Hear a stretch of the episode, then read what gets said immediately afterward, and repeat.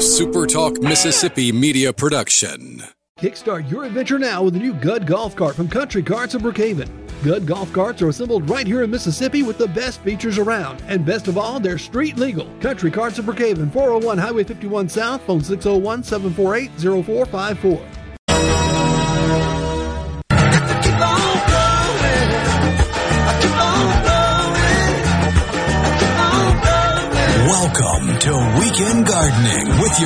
Host, the Empress of Everything Green, Nellie Neal.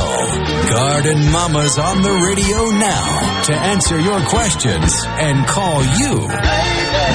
Hello, baby. Hello, hello, hello. Welcome to Weekend Gardening. Whatever day it is that you happen to be kind enough to put me in your ear, I thank you very much for that. My goodness. I love weather especially when it's August and it's not 4,000 degrees when I walk out of the house in the morning. Now, I have to tell you, I'm, I'm often a bit jealous. Y'all, y'all, my friends in Tupelo, good morning. Y'all know how, and I know it's already just a hair cooler where you are. Guess what? There are going to be temperatures where many of us are living that are listening to this program that are going to be cool enough for tomatoes to set. That's right. So if your tomatoes have anything like a flower on them. Even my one that I've allowed the hornworm to tear up still has some blooms on it and a very few leaves. I say go out there and encourage it. If it needs water, give it some water. If it needs the water poured out of it, pour the water out of it. And of course, um, use a little fertilizer if you feel like it's been a while since you did that. This and other fascinating tips about gardening are yours and are always the province of weekend gardening with me, your own garden mama. Thank you so much for being here. It doesn't really matter to me whether it's a firework of ferns or a chamber of boxwoods. We can talk about it on the Super Talk call line triple eight eight zero eight eight six three seven, and of course the C Spire text line is available to you for photographs, comments and jokes that I may or may not be able to repeat on the air. 601-879-4395. Y'all are a lot of fun. I need to let you know that if you have been wishing that you had subscribed to All Things Garden Mama Weekly, the newsletter that comes out on Fridays. Um, right now, you can get the rest of the year for thirty dollars. It's a trial. You might like it, you might not. But guess what? I'm worth it. And by January, you may decide you want to go a whole year. Send me an email, mamaonair at yahoo.com, and I'll be glad to take care of that. Of course, I'll be at Lakeland Yard and Garden, um, one of our absolutely stalwart sponsors. And in fact, um, the, for me, the, the, per, the, the sponsor that has been with me through everywhere I've ever been lucky enough to have a microphone in Mississippi. And I appreciate them very, very much. I'll be at their place Lakeland Drive at Airport Road. You've heard me say that before. In Flowood at 11 o'clock today and 11 o'clock next Saturday too for fall gardening. We're going to talk a little bit and this is a test, friends. This is, this is to see if free is really valuable. Uh, I, I've had so many people say, "Oh, I can't come. You charge too much for that workshop." Well, this one's free, so you should come. the information is always there, but you know, um, there, there's there's a good thing to be had when you have a chance to talk with, well, frankly, nursery professionals as well as me, who is not a nursery professional. But there are lots of things we can talk about doing and things we can get into, and part of what you're looking for in coming to be with me, or frankly, just getting in touch with me as well, because a lot of you are not where you can show up today. The good news is I have a, an even better handout for the timing of August and then September planting. So get in touch, call me. We'll talk about it here, and we can also, of course, um, email things. That's that's part of the world we live in. Thank goodness. I don't necessarily know that I believe this, but there are so many. Um, there, there have been so many stories from reports, re- research, gathering of data from the American Chemical Society that I have to bring this to you. Now, one of the things that you may have, may or may not know is how things are that are traditionally um, meat oriented, how they're sometimes turned into a vegan or a vegetarian fare including with using things like jackfruit and but also banana peels. That's right, the inside of them, not the outside. And these things make flour also. We make flour out of almost everything now. Did you, I have quinoa flour in my own kitchen? Did you know that? do you do what do you have? Do you have chickpea flour? What are you cooking with? And and I'm really tickled about this banana peel flour. Their bananas decompose, they make great compost, but they take a long time. So I'm glad to know that there are people working with this to turn that resource into, frankly, flour. And apparently it makes your sugar cookies not only better, but better for you. And I have to tell you, who doesn't love a good sugar cookie? Come on. You know that you want this. Um, indeed, in taste tests, this is the American Chemical Society. I'm not making this up. In American, the American Chemical Society tests these things, and what they found was that cookies enriched with some banana peel flour, not entire replacement, some banana peel flour, were more satisfying than those baked with just wheat flour alone. How about that? My goodness. Um, I'm, I'm fascinated. The whole, the process, of course, is crazy. They end up, they have to blanch it and dry it and grind it up and make it into a powder, and then you have to turn it around to turn it into a usable flour. So it's a, it's a fascinating process. And uh, I'm, I'm tickled. I don't. I, I think we're making flour out of almost everything as it is. We might as well keep going, right? Right. I have uh, I've been admiring the bamboo poles that uh, are drying in my backyard, and I say that because it's a lot of labor to get them to go to dry, but it's really great when they're there. What a great baffle! What a great space cover, or what a great way to direct traffic uh, there, there's just a million uses for a good bamboo pole, and one of them, of course, is teepees. If you've never built um, teepees out of bamboo or anything else, you're really missing one of the best vertical gardening things that you can do. But I got to tell you that, um, I mean, I'll be happy to talk to you about that if you'd like. Give me a call. Let's have a text. We'll go back and forth and talk about which bamboo to dry, when to dry it, how to do it, all of that sort of stuff. But it's also um, a good time for me to tell you about probably what's going on in somebody's garden right now. It's just uh, it's a, a, kind of a southern tradition. You plant corn in a tripod position. In, in other words, you, you're gonna you act as if you're making triangles in the corn patch.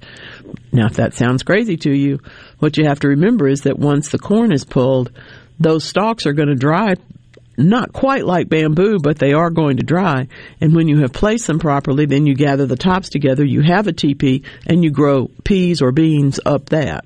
Not a bad thing. And I've, I've seen it done. I've never actually done it myself because I've never had, I, my, my corn plots have always been very small, but I've seen that done and it, it was absolutely very, very impressive. Um, it's a, it's a question, of course. My, my poles are drying out in the open.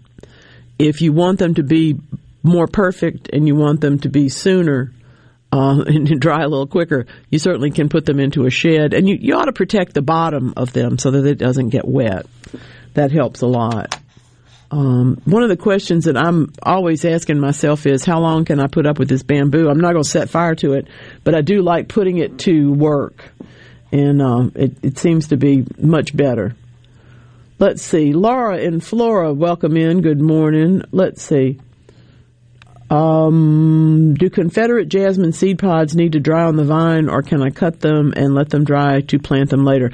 I would let them get just about dry, and here's why: you want them, you want the seed to be mature, and a lot of times that is indicated by the browning of the seed pod. However, if it looks like it's going to be stormy and rainy right at the same point where that seed pod could possibly pop open on its own, or could actually be turning to the next stage, which is to say a, a, brown at the, the tip of it, at the top part, then you probably want to go ahead and pick them. Um, sometimes it's one of the things that people do when they're trying to harvest that kind of seeds that are on a, a plant as as fun as that. Um, they'll they'll have because they take a long time to germinate. So they'll harvest two or three different pods at different times and try them just to see which one works best in that particular year. Um, let's see. I'm not sure what I'm looking at. It could be Asclepias, but I don't know. it's going to bloom. It looks to me like it's going to bloom, and, and it. there, there are like three different things that this could be. I'm so sorry. I can't tell you what it is, but you'll know in about a week because it's going to pop open its flowers, and then you'll send me that picture, and I'll tell you. It's a really good looking plant. I'm sure it will be pollinator friendly because most everything is that blooms at this time of the year. So I like that. Janice in New Albany. Um, oh, how wonderful, wonderful. Oh, thank you, thank you, thank you. I love it when, I love it when it works. Okay. Janice in New Albany says, I pruned my fig trees in February, like you said, and I'm picking my second crop now. I've never had this many figs. Yay! Go, Janice. Thank you for all the information you give. You are very, very welcome. And she does say that she loves your pro- loves the program. I, I, I love you. Thank you, Janice. I'm so glad it worked. I like to hear when it doesn't work too. But it's particularly fun when it does because, quite frankly, there's nobody happier than a happy gardener. What gorgeous figs! Those are just beautiful. Um, I have, I have, I believe, picked the last of the ones on mine, my tree. Um, and the birds beat me to the very last one, but that's not a surprise. they they do that a lot. They're they're very um, they they also I think got the hornworm. I was hoping to have him go ahead and turn into a chrysalis and and you know because they're, they're beautiful moths, and I don't think I'm going to get a chance to do that. I think he got found last night, but we shall see. How many CDs do you have at your house that are scratched or that are data that is so old you've already moved it into some archive somewhere or that's music you would never listen to again in your life? Well, I think we've all got at least one box, don't we? From Binghamton University, the good news is a second life for CDs. Now, what do we need? Well, we need a lot of stuff, but what can we turn these things into that we need?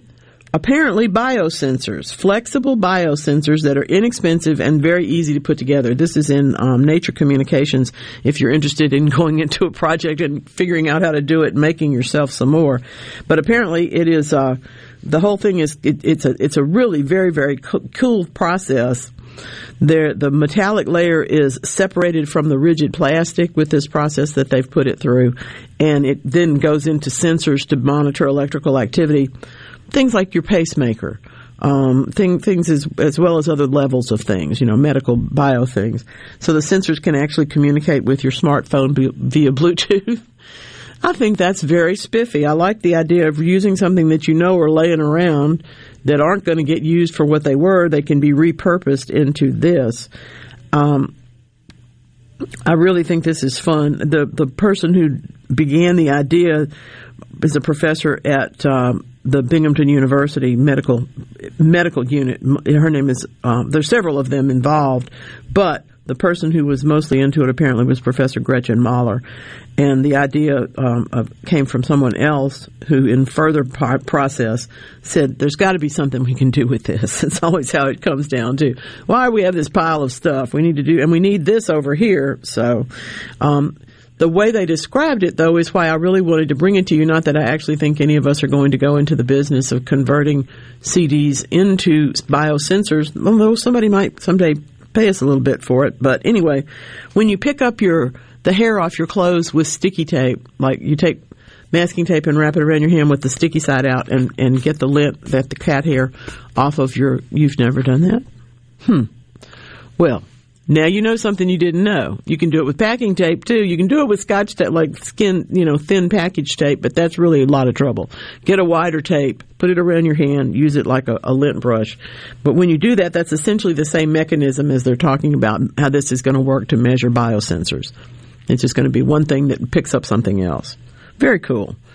Uh, by the way, the whole thing only takes 30 minutes to convert, and it does not create any um, toxic chemicals apparently it costs less than two bucks per device to do. Hmm, maybe we will start that.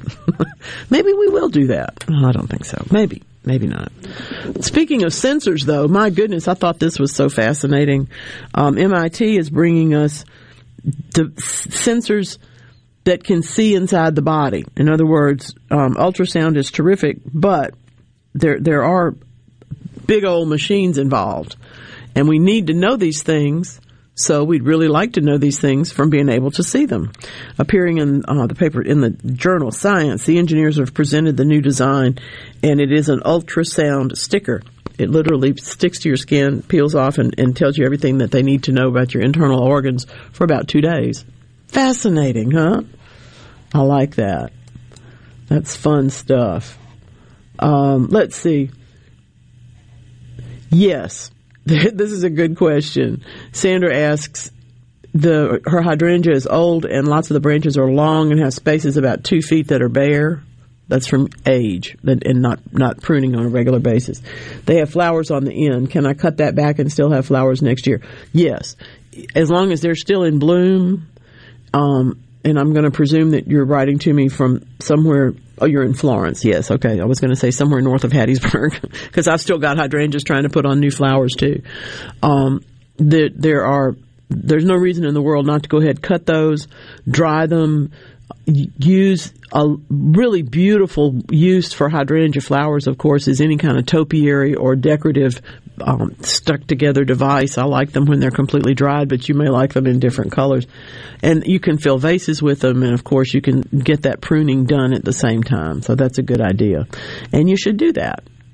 I have. Uh, I've been staring at my limelight. It got so dry there and so hot, even past being dry, it got so hot that I lost some leaves under the bottom of it. And what I've noticed now is that all the plants in that area are trying to come up in that little space.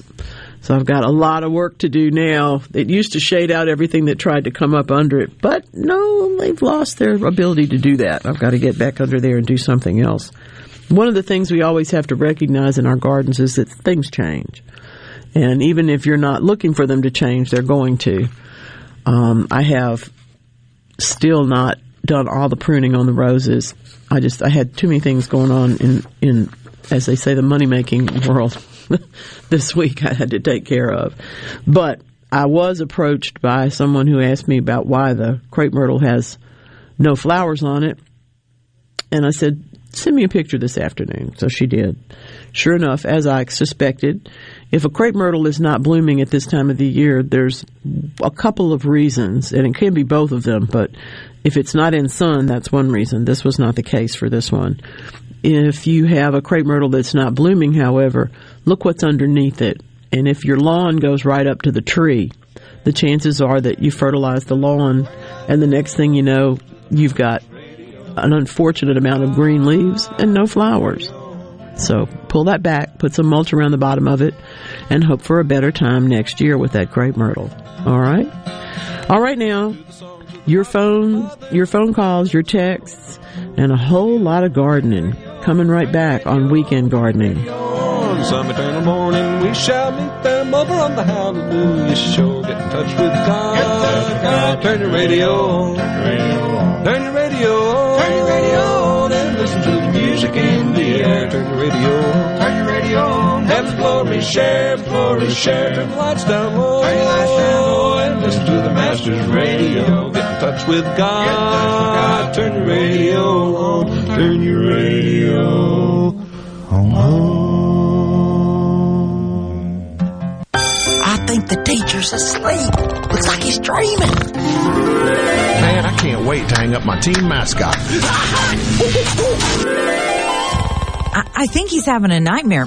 No, this is just part of his lesson plan. He's trying to show us that calling Mississippi 811 before you dig is so easy, you can do it with your eyes closed. Call 811 two days before you dig, and let's have zero damages, zero injuries.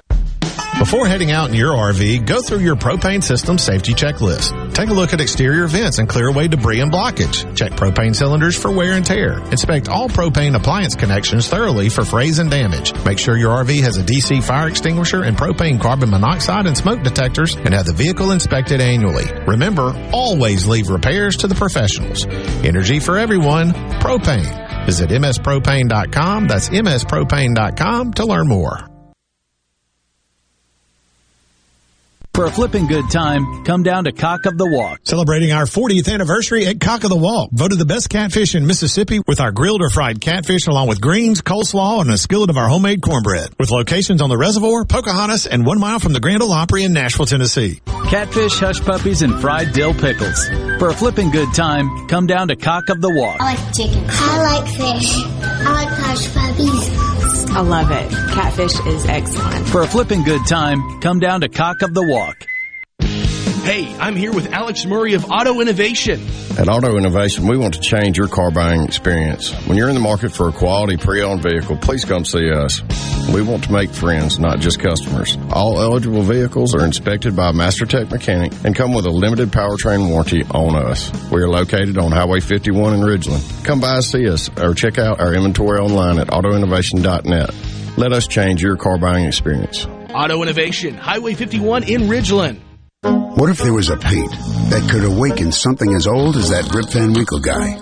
Hey, what? Because it could adhere to the most weathered exteriors and completely restore its youth.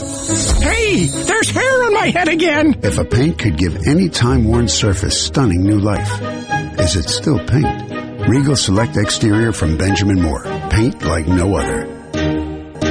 Seabrook Paints in Jackson and Ridgeland. Visit SeabrookPaints.com. The roar of our engines, the pump of our heartbeats, the pedal to our metal, the sparks that ignite us, the pistons that push us, the passions that drive us. From the feelings that move us to the places that pull us on the roads that unite us. With nearly 6,000 stores and over 17,000 auto care centers, Napa has America's largest network of parts and care, here to keep you firing on all cylinders.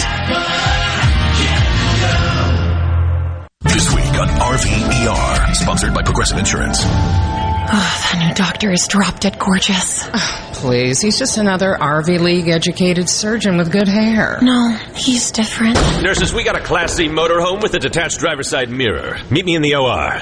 Stat. Right away, doctor. No, no, no, she's on break. I'll handle this one. Oh, you conniving little. When your RV really needs saving, Progressive has you covered. See if you could save with a leader in RV insurance. Progressive Casualty Insurance Company and affiliates covered subject to policy terms. Les England for Clark's Construction. The kind of work that Jerry's done for me includes you know, minor repairs like rotting wood, remodeling uh, the master bath, uh, putting new French doors on the back of the house. He understands what he's doing, and he usually points out you know why I've had problems and not only how to fix it, but how to fix it so the problem doesn't recur. I think Jerry's trustworthiness is beyond reproach. Call 601 214 9463. Clark's Construction, a company you can trust.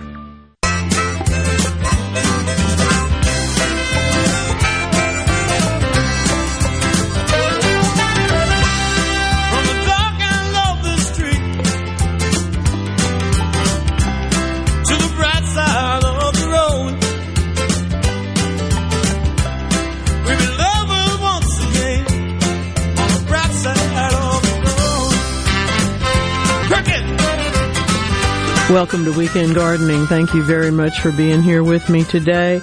You know, one of the things that is uh, so cool about doing radio these days, you used to get, used to be told, okay, everything you say goes out into the universe and continues forever and ever and ever, and somebody on some other planet somewhere someday might hear you. Well, I'm happy to say that these days you can pick when you want to hear me. You can be here live with me on Saturday morning. You can listen to the rebroadcast of the program on Sundays. You can also download the podcast, download the entire program. Frankly, there's just no reason in the world not to be listening to Garden Mama, to me, to Nellie Neal, about your plants, about your garden, about what you want to do, and frankly, about how you're going to do it. For example, did you know that no matter where you are listening to me today in the southeastern part of the United States, including my backyard and maybe yours, it's time to plant beets. That's right. Now, why do we want to grow beets for goodness sakes? Well, I just got this beautiful photograph in from Trey in Grenada. Of course, it's 65 degrees there. He's picking buckets of cherry tomatoes and okra and having a good time doing it. You know, it's a beautiful day there. But he could be planting beets. All right, I can be planting beets. Um, our friends in Pass Christian could be pick, could be putting in beets today. You do have to sow them from seed. They do not transplant well, and then you have to thin them. But here's a tip. Golden beets, which if you think you don't like beets, you need to grow golden beets. You, if you've ever eaten fresh beets and didn't like them and they were red, they just were probably a little bit earthy for you. So the golden ones and the white ones and the striped ones are a little bit less um, earthy. But they do have to be sowed more heavily because they are going to not they don't have as great a germination rate inherently as the red varieties do. Okay, so that's something to understand. Um, yeah, there's round beets. Yeah, there's big beets. Yeah, there's small beets. Yeah, there's long beets. I mean, it's just what you want really comes down to something that perhaps if you've never done it before, you want to start with the recommended varieties before you branch out into some others that nobody around here knows too much about. But I'm particularly Detroit Dark Red is the classic, and it's a good, good beet, and it's easy to grow. Um, I got to tell you though that golden beets are my favorite, both to grow and to eat. And it, it's it isn't because I don't like the flavor of the red ones. It's just you can get the red ones. I can't get the golden ones all the time, or they don't taste as good anyway. Now there are a bunch of others. There's a golden Detroit. Obviously, that's the same as the Detroit red, except it's, it's found in yellow. There's also red ball beets. They're smaller, and I like them a great deal. Avalanche is a white beet. Um, if I'm going to grow a white beet, I'm probably going to grow a turnip. Okay, but but somebody else can will disagree, and that's fine. that is fine. But from now, here's how this works. Okay, if you plant seeds today, you need to know how long that particular seed takes to make into whatever you want it to make into, and you need to know how long there is until you have a first frost possibility in your area that means it's it, that you need to look at that calendar at the same time you're looking at the seed pack or the listing to tell you what how long it's going to take, whatever variety of whatever it is that you're going to grow. But our conditions are good now. You can plant beets weekly, and I think maybe not every week, but I think you'd, you'd be glad if you did stagger the planting because when they all come in, it's a lot of beetness. it's a lot of beet at one at one time. Okay. I have. Uh, a discovery from the Gulf of Mexico that I'm glad I didn't see. You know me, I like something new every day. But this is a new species of Bathynomus. What? Yeah, it's the uh, it's it's it's a famous genera. Not to me and you, but to the people who study these things, deep sea isopods. Oh my goodness. These are probably the most famous crustaceans I don't know, maybe since um, Sebastian and the Little Mermaid, we suddenly know a whole lot more about isopods than we used to. There are about 20 species of them, and this is the deepest reaches of the ocean, rarely explored in person. They are only distantly related to the closest thing we can find that they're related to, which is crabs, um, but and the lobsters. I mean, they are crustaceans. But we've added this one. It was initially thought to be a variation of another, but it turns out to be quite distinct. This is extraordinarily large. They feed on whatever is, um, you know, they're, they're basically work like roly polies. They're at the bottom of the ocean, the depths of the ocean, and they're basically there as, as decaying assistants. And that's very important, of course. But these um, th- this is an endearingly weird group of things, the isopods, and having a brand new one that is massive, deep, deep, deep off the Yucatan um, gives us who are big fans of the Gulf of Mexico uh, a real happy opportunity to celebrate yet again. By the way, it's creamy yellow.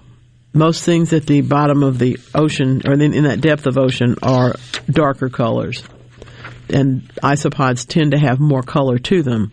So this one is one that is very distinct even for an isopod. How about that? Fun stuff. Uh, let's see, what's Mike doing? Hey, Mike. Mike's trying to harvest Love Lies bleeding seed. I've never done that. Um, all y'all talking about um, wanting to get the, the seed from these these fairly easy to root from cuttings plants may want to consider that too if your seeds don't work. But if the if love lies bleeding, it, it, there's some there's two plants called love lies bleeding. But if it's the one I'm thinking of, you do need to let the seed pods dry, but it's another case where you really have to watch. And sometimes you will find that people go out and put bags over the seeds that are ripening to keep the rain off of them. Um, I advise that if you're able to check on your garden every day, because you can certainly get sunlight in there and just kill the whole seed pod with, with too much greenhouse effect. But I would say let it dry as much as possible before you harvest them, and that's all I all I know. I really don't know about that one. Oh my goodness. Um, I, th- this is wonderful. Pass Christian, Papa D, I knew you'd weigh in this morning. He says, no beets and no rutabagas. He's planting potatoes today. That is also okay. Very much okay. I have two sprouted on my, my counter that I'm thinking about planting, and I don't actually have a I don't have a place right now. I use that container for something else, and I wouldn't want to follow potatoes with potatoes anyway in the same soil. But um, I'm, I'm thinking about it. I'm with you, Pop. I'm thinking about it. I usually consider those to be in zone eight where I am the a little bit later in August, but with this cool weather this week coming, we're going to all be out there planting everything. I do know that. I think that's probably not a bad idea either. There are. Um, yes, tell her I stumped the mama. Congratulations, you did because I've ne- I've never harvested that particular seed, and I honestly don't know how they work from seed. I know how they work from cuttings. So, see, when I don't know, I don't know, and I tell you so. I know you know about a swarm of beads, bees rather, but I didn't know, and I know a caravan of camels. Okay, this is obviously collective nouns that I've got um, in my head today. But I did not know that a shrewdness of apes is a traditional collective noun for them, although it makes perfectly good sense. And a camp of bats I prefer the secondary one, the cloud of bats, because I think when I've when I have seen them in large enough numbers, they have definitely um, formed more of a cloud than a camp. Pretty interesting. What's your favorite critter? Tell me. Tell me the the the main uh, collective nouns that you know. Hmm. I guess. Well, I don't know. We'll go into that a little bit later. I have been asked for several choices for shade garden plants in various ways this last week or so. I think people are, well, at this time of year, people tend to be happy with that they have some shade because it's nice to be in. But it's also true that at this time of year, we're thinking about what we're going to plant this fall. And when we go to the garden center, we're looking at what's there and we're asking what's coming in. We know what's coming, you know, what, what needs to be done at our place maybe, and we're looking for some suggestions. So I have a couple of them for you. Um, it turns out hostas are tougher than we thought. All right. Now, yes, it is true that if Papa D is going to plant hostas in his yard in in, in Pass Christian, you need to hang to the solid green varieties or, or almost or almost totally green varieties. It's really still that way, sort of in Zone Eight where I am in Central Mississippi. But I do know that central Mississippi is on the same latitude as North Louisiana, where I was born.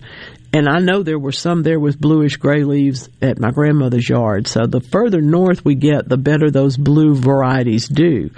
But hostas are one of the things that can make a big difference of how that shade feels. In other words, their texture and their color is usually brighter than what's around them. Okay? So just think about hostas for that. I, I was in a yard the other day that clearly has no attention paid to it beyond just mowing the grass. And uh, the hosta that's way too close to a tree and has nothing around it except lawn grass was in full tilt bloom and just absolutely beautiful. Ooh, I know you would do this for me. Thank you. Parliament of Owls from Trey. William says a thunder of hippopotami. Ooh, that's a good one. I like it. I like an obstinacy of buffalo too. that's another one I'm kind of fond of sometimes there's so many there we don't think about obstinate things but if we were going to try to move a buffalo we would probably find them that way pretty quickly. They would be at least resistant if not entirely obstinate. Um, a parade of elephants makes a lot of sense and the georgia institute of technology is now letting us know with a new study that the elephant's muscles are not the only way it stretches its trunk I had never considered how an elephant stretches its trunk. I just figured it did that. But someone had to ask the question, and when they did, here we are. But the combination of all that folded skin gives the elephant the versatility, the ability to not only reach out in longer distances, but also to grab that really tender vegetation, but also rip apart tree trunks. Tree trunks. In other words, it's a a perfectly useful tool. And the folded skin has as much to do with the power there as as do the muscles. I think that's really cool. The top of the trunk is more flexible than the bottom, as you might imagine, and um, it, it's pretty cool. the The dorsal section of the trunk slides forward when they're going to grab something, but generally speaking, it is not as dominant. Very cool. So Atlanta, if you've never been there, is a very good one. Um, it, it, they, this, they did this research, and in fact, what we're looking at this, of course, because it is interesting about elephants, but it's also interesting to think about the way that it can help robotics. In this case, um, robotics tend to either be built for real strength, super strength, or great flexibility, and they're trying to get to both. So that's why they want to work on the, the elephant's strength. The fluid filled cavities in soft robotics oftentimes allow flexible movements, but they don't necessarily, you know, they, they don't do as much strength. But you can put the two together, like the elephant has done. Well, we might have something. I like that. I think it could be very, very important going forward. Ooh, more coming in. Murder of crows. Yes, yes, yes. Crash of rhinos. We got the uh, the, the, the hippopotami and the rhino, rhinos coming in. That's great. Um, that's fun.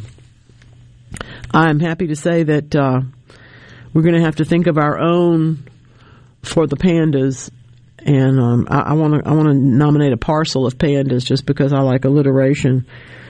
It turns out that while we all associate pandas with well, China, okay. And we understand that if you're going to have them in your zoo, you've got to have them there.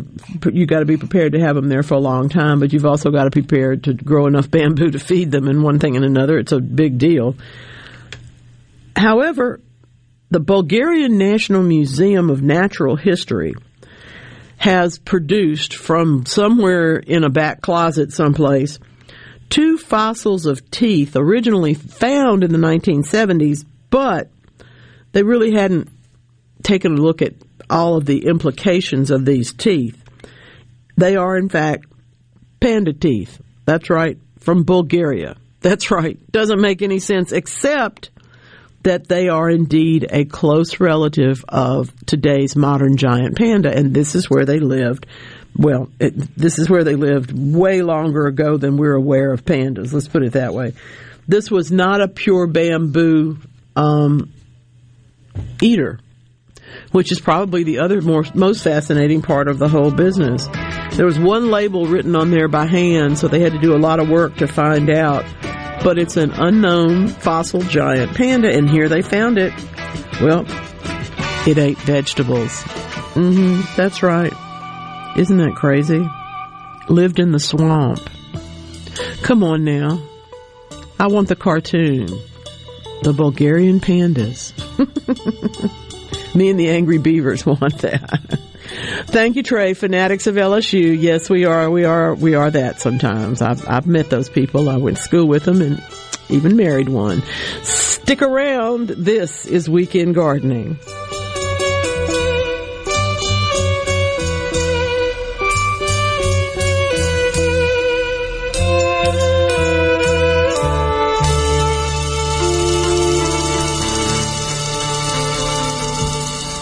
You know that nowadays more people are cutting the cord, ditching traditional cable and satellite television, and instead just streaming everything.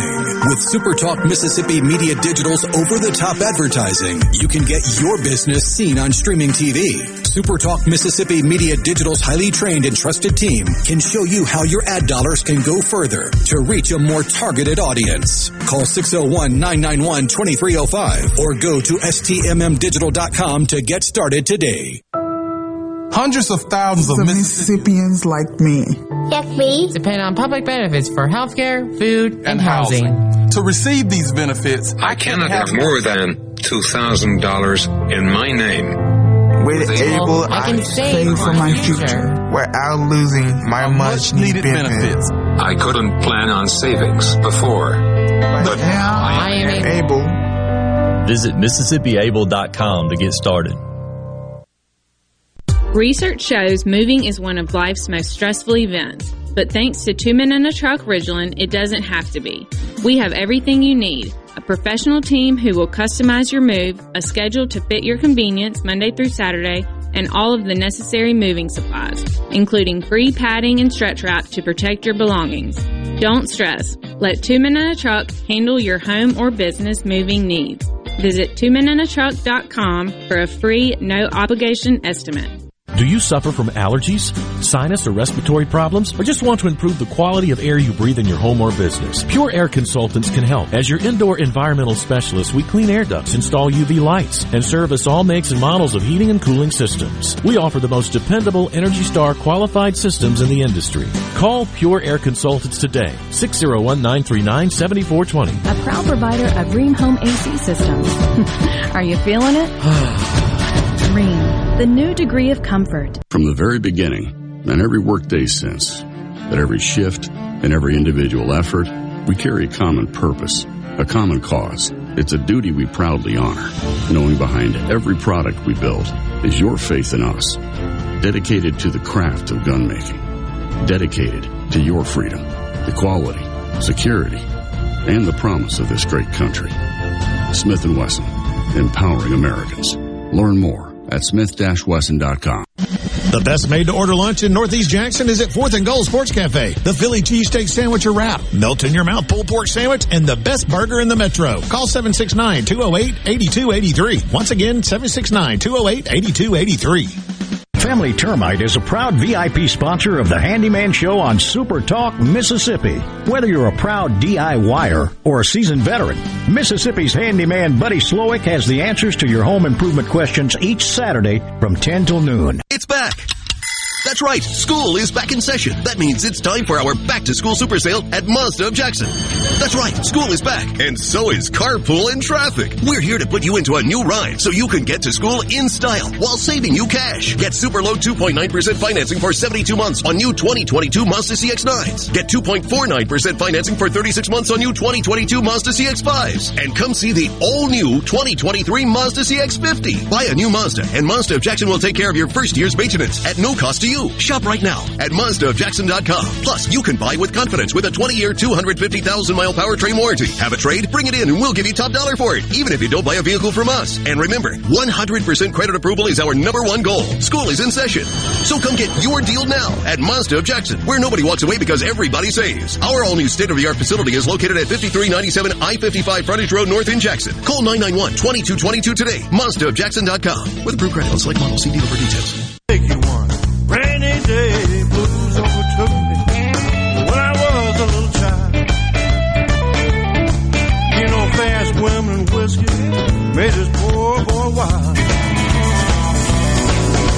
Welcome into Weekend Gardening. Thank you so much for being here. Appreciate you very, very, very much. I have all my life heard, and you probably have too, about where the nearest planet is that we could either colonize or escape to or take over or send people we didn't like to. there, there's all sorts of science fiction stories about that other planet.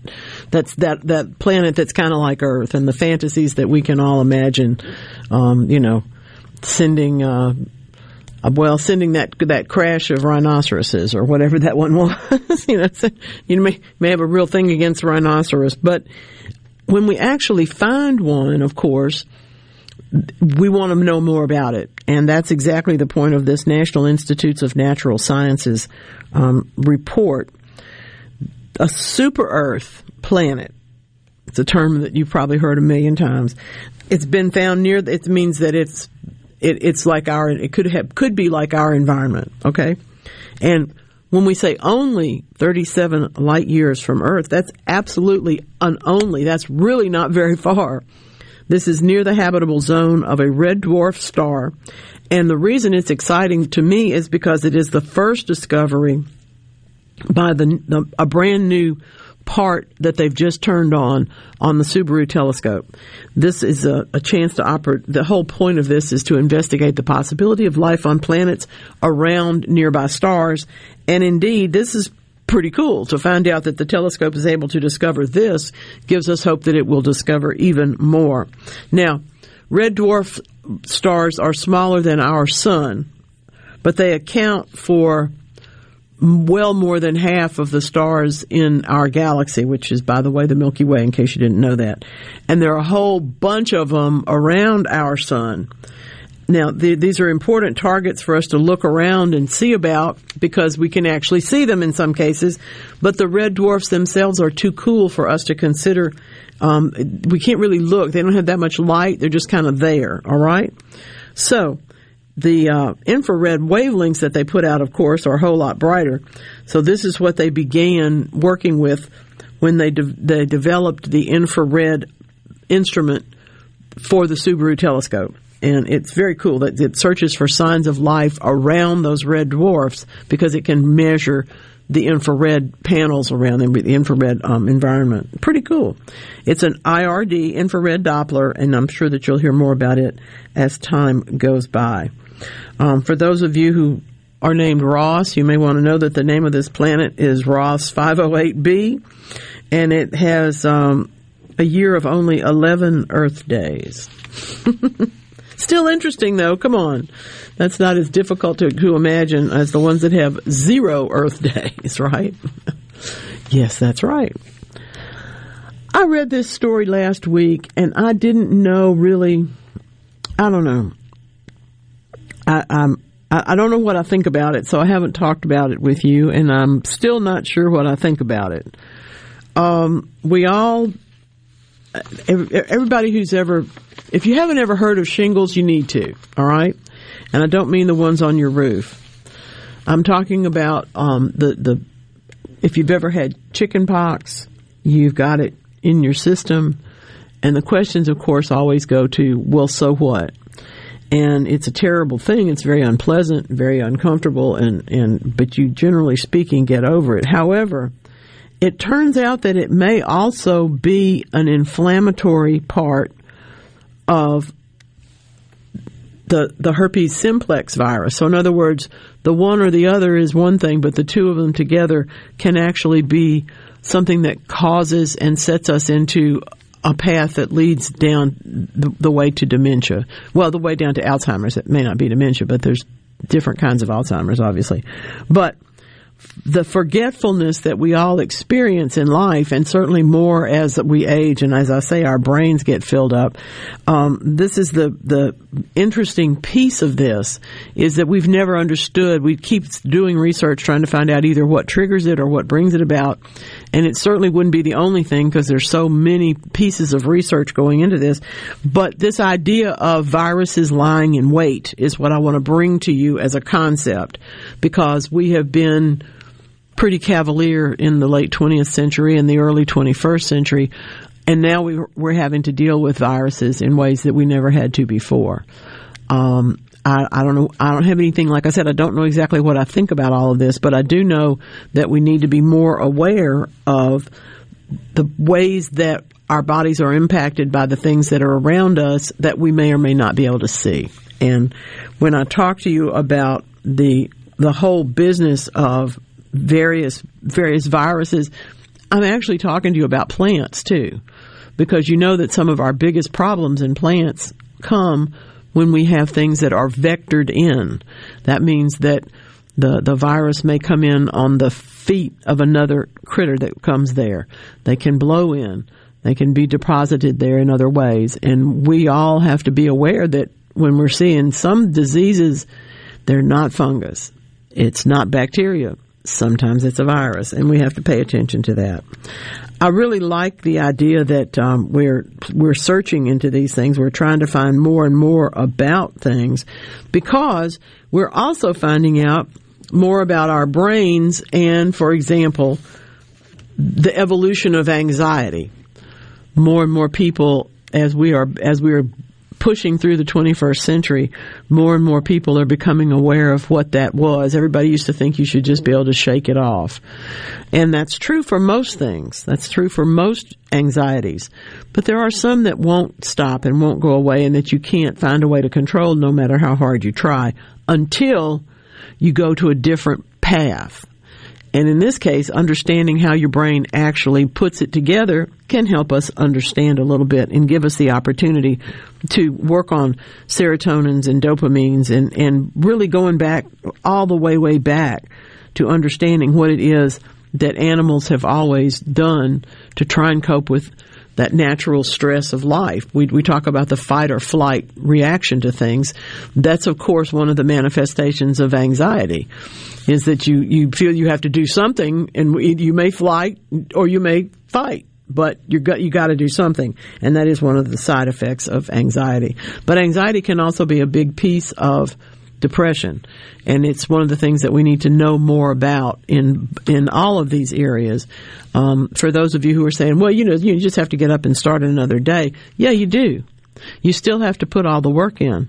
But if we can understand more about how it, these issues come to develop, perhaps we can find better ways to put the work in and, and deal with them. Okay? Okay. I'm really happy to tell you I was been ta- I've been talking about this poor shrub that I chopped on in June because I got so frustrated with it. Um, and it, it is a, a Carissa holly and it is beautiful, but it was it was kind of like the hydrangea that that that our writer earlier today, our texter, um, talked about having space between the leaves and that. So I cut it back, and I, I really didn't know what was going to happen. I felt like, well, if it just goes, then it goes because the shade has gotten real intense in that area. I'd like to be able to dig it up and move it to another part of the yard, but eh, it might not happen. The good news is it now has leaves coming out on it, so I know it is in fact still alive. I was getting worried about that. When they sit there for about a month and don't do anything, you think, well, maybe I shouldn't have pruned it. But now it's coming along, going to give me just what I need for it to do. Um, oh my goodness, tell Mabel that I will talk with her in the next hour because we just we, I look forward to that always. But as Booker T wants us to know, our time is tight. Now, here's the deal. Do you have self-pollinating plants? Do you know how they work? Well, I've got some news about that. Also got pods of peas, packs of brownies, spikes of cacti, and a flurry of cotton grass. Sounds like somebody had a dandelion with them, huh? All right, now, this is Weekend Gardening.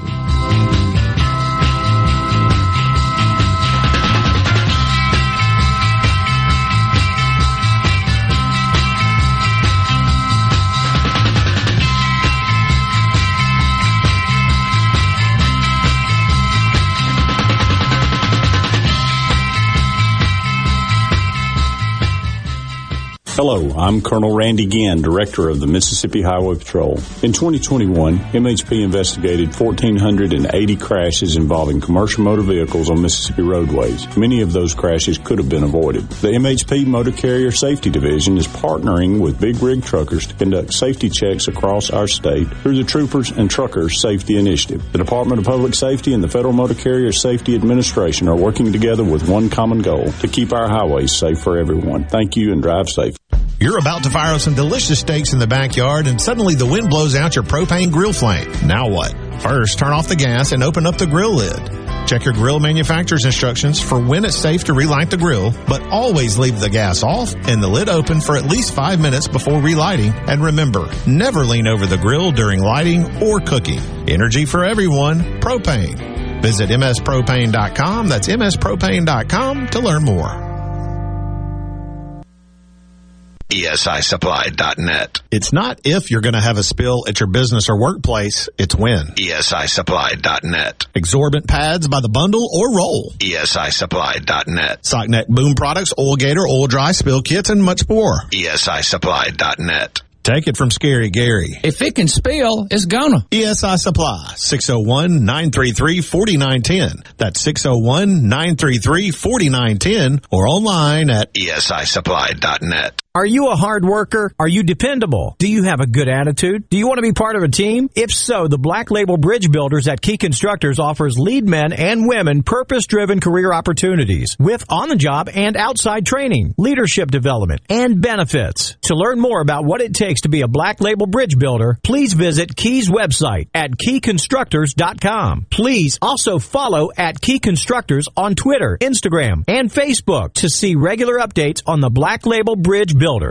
You're listening to WFMN Flora Jackson, Super Talk, Mississippi, powered by your tree professionals at Barone's Tree Pros, 601 345 8090. It's Alyssa Arbuckle, and you're listening to Super Talk Mississippi News.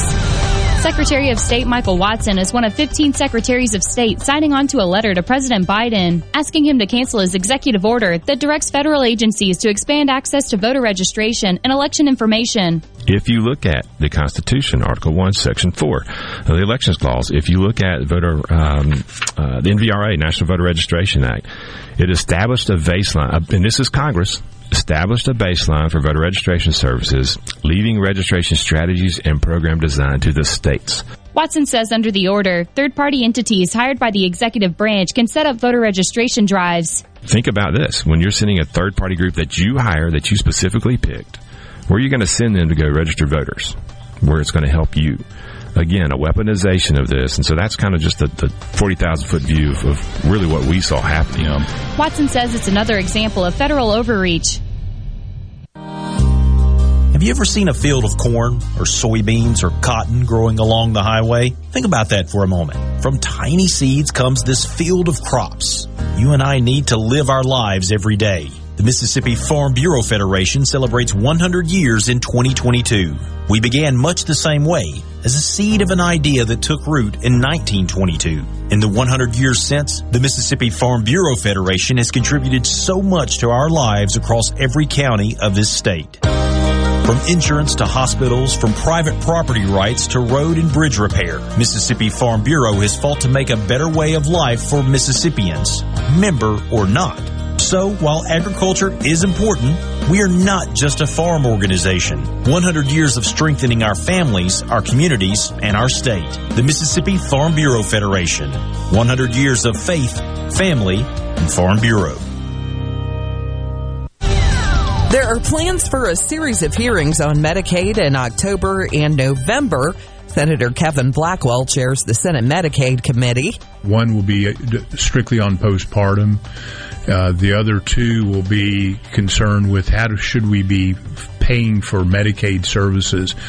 Uh, right now, we have a mixture of both fee for service and managed care.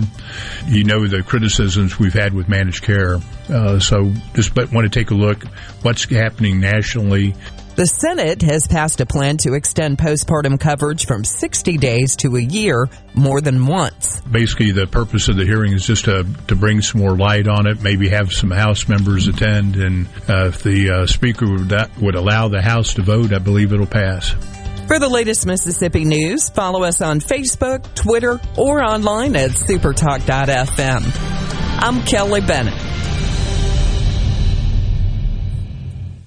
From Sports Mississippi, I'm Dixon Williams. Ole Miss and national champion head baseball coach Mike Bianco have agreed to a new contract, a new four-year deal, as announced by Director of Athletics Keith Carter. In 22 years at Ole Miss, Coach Bianco has accumulated a record of 854 wins, 485 losses, which makes him third most wins all time in the Southeastern Conference behind Ron Polk and Skip Bertman. He also has 954 Division One wins all total in a 25-year head coaching career. And turning our attention to football as we're now only about two weeks away from the kickoff of 2022 college football season. The preseason coaches poll is out. Alabama is ranked number one, Ohio State number two, Georgia number three, Clemson is number four, Notre Dame rounds out the top five, Ole Miss is number 24 in the preseason coaches poll, Mississippi State and the others receiving votes category. This is Super Talk Sports Mississippi. Know that nowadays most people go online to look at a business before they spend their money. But what if the online information about your business is incorrect? Or even worse, not very flattering? If your online presence isn't great, you may be losing customers. SuperTalk Mississippi Media Digital's trusted and highly trained team is the answer. We're ready to work with you to help your business capitalize on the power of digital marketing. Call 601-991-2305 or go to stmmdigital.com to get started today. Peace of mind goes a long way. As parents, we want to make sure our kids are taken care of in the future in all aspects, right? Especially financially. The Mississippi Department of Rehabilitation Services offers a savings program to help their clients achieve a better life experience by offering a way to alleviate some of the unknown financial worries. Mississippi Able is a federal program which enables individuals with disabilities to save money in tax advantaged accounts that may be used for qualified disability expenses while keeping the eligibility for federal benefits. Learn more about Mississippi Able at MississippiAble.com. Taking a look at the NFL preseason schedule, as this will be the first full weekend of preseason NFL football games. The Kansas City Chiefs will be at Chicago to play the Bears. The Carolina Panthers at Washington to play the Commanders. The Indianapolis Colts will be at Buffalo today to take on the Bills. Seattle will be at Pittsburgh battling the Steelers. The Miami Dolphins will be at Tampa Bay taking on the Buccaneers. The New Orleans Saints at Houston to take on the Texans. The Dallas Cowboys are in Denver to take on the Broncos. And in the Battle of LA, it's the Rams versus Chargers in a late game tonight. Then on Sunday afternoon, the Minnesota Vikings will be at Las Vegas to take on the Raiders in the first full weekend of NFL preseason football. I'm Dixon Williams. This is Super Talk Sports Mississippi.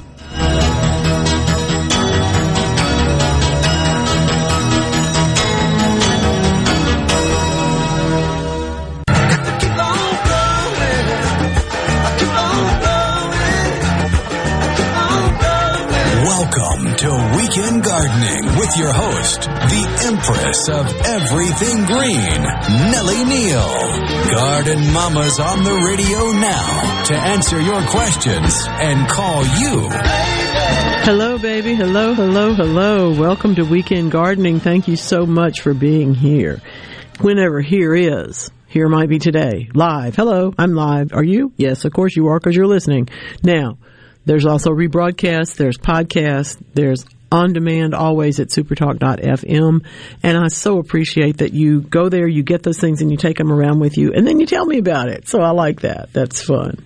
Um, there's a what is this what is this plant on on the text line which you're welcome to use 601-879-4395 this is one where i had to say if the leaves are thin it might be one thing if the leaves are thick it might be another so then i'm waiting for a response that's the beauty of texting and of course the Super Talk call line is 888-808-8637 and it has been used already this morning by our friend Mabel. Hey Mabel, welcome hey. in. What's going on?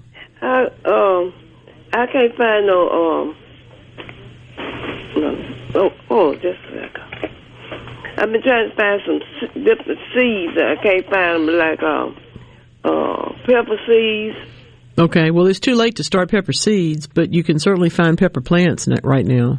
I can find. I can. Where can you find plants at? Well, I, will I'll tell you. I was at a big box store last week and I saw some there. Um, you know, the the the I have I have I haven't been to the garden center. I, I, don't I can't tell you about my local garden center, but I would certainly check there first. But I know that the Bonnie truck has been to the big box stores in a couple of cases. Mm. And uh, I'm Let's call them and ask them. They'll tell you if they got some. Oh, and you said now where about? you know, like the Home Depots and the Lowe's. I can't remember where I was, and I'm embarrassed to say that, but I was looking for something and I ended up going three or four places. So I don't honestly know where I was. when I saw the plants, but they were somewhere in the metro area, and and you could call and find out. Uh, now, what, what what greens can you plant right now? It, we're right on the early side, but we're about to be there. Coming up in a couple of weeks, you can start planting mustards and and turnips and all that. Here in just a minute. Okay, I was trying to think what seeds I was looking. Mm-hmm. Um, can you use uh, uh, seeds out of uh, different plants? Uh, you know, you get the uh, the uh, mm, bell pepper. Can you use the seeds out of the bell pepper? Well, sometimes you can. Um, it, it usually our bell peppers are a hybrid plant. In other words, they've been created by the marriage of two other bell peppers. And so the seed may or may not be the one that you just grew. It may be the one before it, you know, or some parent of it. But some of the bell peppers come true from their seeds. I don't want to say which ones. I think it's California Wonder, but I'm guessing. I'm not looking at something that tells me that for sure. But there are some of the classic bell peppers that come true from seed. I just don't want you to think they will, and I can't tell you they will. but you can't. Uh, you can plant them now if you find the, Yes. the, the Yes. I. Absolutely. Um, we need to get the transplants for the peppers, both the hot peppers and the bell peppers, the transplants for the tomatoes, and the transplants for the eggplants right now. You can do it now. Mhm. Okay. Now one more question. Sure. The uh, peroxide. This it, we saw it on TV where you could mix some water with some peroxide and pour it in your plants in the, in your in your house. Have you ever, ever heard that? No, I mean I've seen I've seen people do it, but I don't know why, and I don't know if it works. So It's looking real bad. yeah, I can't offer any. My house plants. Well, the- good news is it's going to be a little cooler outside. You can put your house plants out in the shade for a few days this week, and they won't burn up. Oh. I'm going to do that with one of mine. I have a couple. You know, I have I have Doris and all of her children, which is a plant from a long time ago. Doris was a lovely woman, and her funeral was a lovely event. And I have all the baby plants from that thing because it just keeps growing. And I looked at it the other day and realized I need to put it outside just for a little bit of time. I'm gonna put it in the shade, and because it's not going to be so hot in um, Jackson this week. Uh, you said darts. That's the name of the plant. The plant, yeah, my plant's named after her, after the person. All my plants have names, in fact. Not all of them, most of them. Yeah, I got. I mean, mine just the got, you know, got great, real big leaves on it. Mhm, Looking at it now. mhm, yep. And um, and they just done fell over and Well, they may just need some humidity, and outside's not going to be an overwhelmingly hot or humid or, rainy environment in Jackson this week. So a few days out in the shade won't hurt them. ooh, scared of that too. Well, I know. I, I'm. I hate the bringing them in and taking them out part. so it's too much trouble. a big pot, and I don't want to take it out, but I don't want to lose it. Yeah. hmm Well, try soaking it and giving it a little fertilizer. It might just be needing. Um, sometimes they just get tired of being indoors, though, and that's that's the other piece of the information I can give you at this time of year. Sometimes it's nice to get them out in the shade for a few days. A good idea that peroxide on it. I don't know. I don't. Yeah, I can't I recommend think that. I can't recommend that. Okay. Take care. right, Thank you. Good to hear from you. You know, one of the things that's always so funny is um, what we expect and what we don't. I mean, there's there's somebody out there telling you to do all sorts of stuff to your plants. What and, and some of it works. I, I just I can't tell you unless I've done it myself. I absolutely cannot. Um, by the way, we are right now at the edge, and we are almost too late, but not quite too late. We're at the edge of the last call for planting seeds in the garden for bush beans, um, for bush cucumbers, for example, and uh, even if if you want to grow zucchinis for that summer squashes. Um, y'all know I can't grow them. I used to grow them, a lot of them. I can't grow them anymore. I've lost my touch. It happens. It happens. Oh, about the shade. I had so many questions this week about growing things in the shade. What can I plant? What can I plant? I like Vinca major. It's the big leaf one with the purple pinwheel shaped flower that yes will take over a space if you whatever space you give it to, it will take it over, so don't put anything else in there. But the variegated one, the one that has a little bit of white around the edge of the leaf, really does have less of that problem. It's not as aggressive and it really it may not may or may not bloom, but it'll brighten up that shade in a hurry. On the text line this morning, um, can you transplant cactus now? It depends on what kind of cactus it is. If you're moving uh, cactus from one size container to another, sure.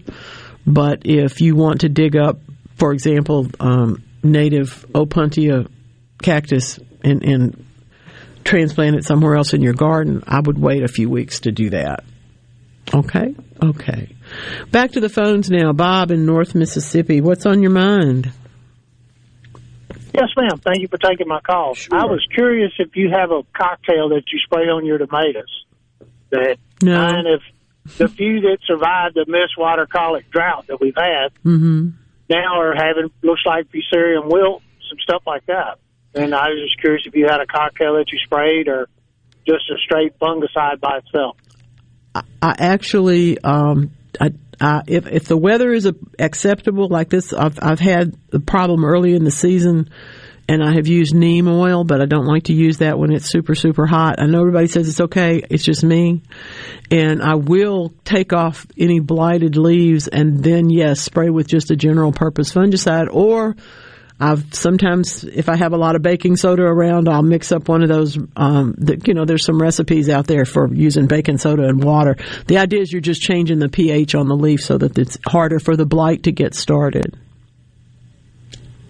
Okay. So I do, I do both. And the only problem is don't compost those leaves. And those of us who love to compost hate being told to throw away leaves, but you just can't. You got to get those damaged, the blighted leaves out of your garden. Uh, you always throw tomato plants away out of your garden and don't compost them. You're right. Because anything on them always just complicates next year. I so agree with you, and I wish more people would listen to us. Thank you, Bob. Well, thanks a lot. I hope you have a great day. You take care. Thank you, Bob. He's so right. Oh, that is so true. Potatoes are the same way, really, because they can have things that you don't realize they've even got. But tomatoes, especially, need to be changed a little bit. Um, we're talking all the time about making a place, and I hope that you will make a place for some fall vegetables.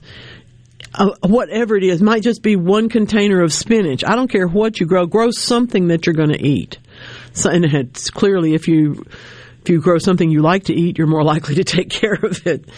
I'm afraid if you gave me that rutabaga plant, it would have a hard time getting any attention because I don't like them. But we all have our prejudices. That's mine.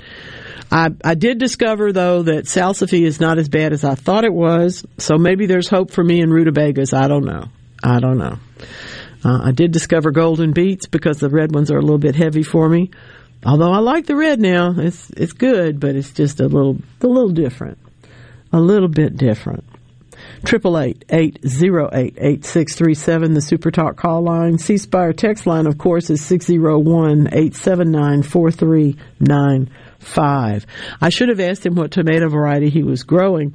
If we're carrying things over, we might be growing any number of varieties, but we do see a lot of people tell. A lot of people have told me, I should say, um, that purple Cherokee really lasts well through the summer. I actually had the experience one year of being given a plant in the summer of Cherokee Purple, and it did beautifully all the way through till it. I think it might have been, been December before it got cold that year. But those are the things that you need to tell me which one does best for you, which one does best in your zip code, so to speak. Where you know how how are we getting all of this done? I'm also very happy to tell you that if you have got like Papa D has all of his seedlings that he's been raising. I hope you've been doing a little bit of that yourself. But I will tell you, I hope you've got some shade. And I don't mean over the top. I don't mean um, having to put on row covers or any of that. You can, but if you just can put something, a baffle between your summer transplants and the western sun, the, the late afternoon sun, they will really appreciate it and they will do much, much better if you have the opportunity to then, and I hope you will, hook up a sprinkler that just really basically just paints the area at noontime. That'll lower the temperature around the plants. An oscillating sprinkler will do this beautifully. And it's something you ought to consider. Um, something, at least something, if, if you wonder why your stuff doesn't work in the fall, if you say, well, I tried that, but it just didn't work. Um, Purple. good. That's good, Mike. Yes. Always purple. Um, any rate, what was this other one? We've heard a bunch of these today. Y'all have been writing them in. Um, a convocation of eagles. I like that. And they do kind of look that way. We all know that there's a school of fish, but did you know there's a stand of flamingos? Yeah, there should be. And by the way, I left out what might be the best one. Um, that would be the horde of hostas. you probably need a horde of hostas in your shade garden. Um, well, this is very good information. In don't know where it's coming from, but anyway, um, Supersonic is still doing well in the tomato department. Better Boys have burned up, and the uh, is is really starting to bloom already. So that's great. Now my husky red cherries are blooming again. They stopped for about a minute and then they kept going. Bobby in Greenwood, welcome in. What's on your mind today? Hello. Hi Bobby, what's on your mind? Oh, multiplying onion sets of bulbs. Where could I locate some? Ooh, that's hard, isn't it? Um, I'm, I've been looking for Louisiana shallots and can't find them either. But multiplying onions, I'm going to say either the um, the the Farm Weekly, the the the Ag newspaper, or your co-op. Somebody at your county co-op will probably know because that's a very very local. You know, mean, I, I love multiplying onions, but it's usually a very local source because they don't ship very well from place to place. Yeah, I used to grow them and give them away, and I lost all my sets, and now I don't have any, and can't find any around this area. Okay. All right, y'all, we're putting out the call. If you've got some multiplying onion sets, Bobby and I both want some. So send me a text and tell me where we can get them. Uh, let us know if you hear. Absolutely. You know I will. Thank you. Have a wonderful. You know, I feel that way about my shallots. I gave away too many of them. I used to have a big long row of them, and now they're they're just over time. You give away too many, and they're gone. That's Bob. Oh, hey Bob. That's who's doing that. The better boys have burned up, but the supersonics are still doing well. That's great. That's good to know.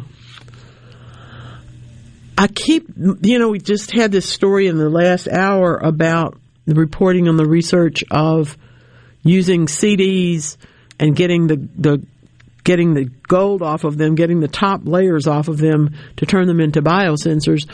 And of course, we've also been talking here in the last few weeks about a bacteria type situation where the electricity is created from your sweat. That would be pretty useful for us. I could, you know, pretty much run my house on that in the summertime.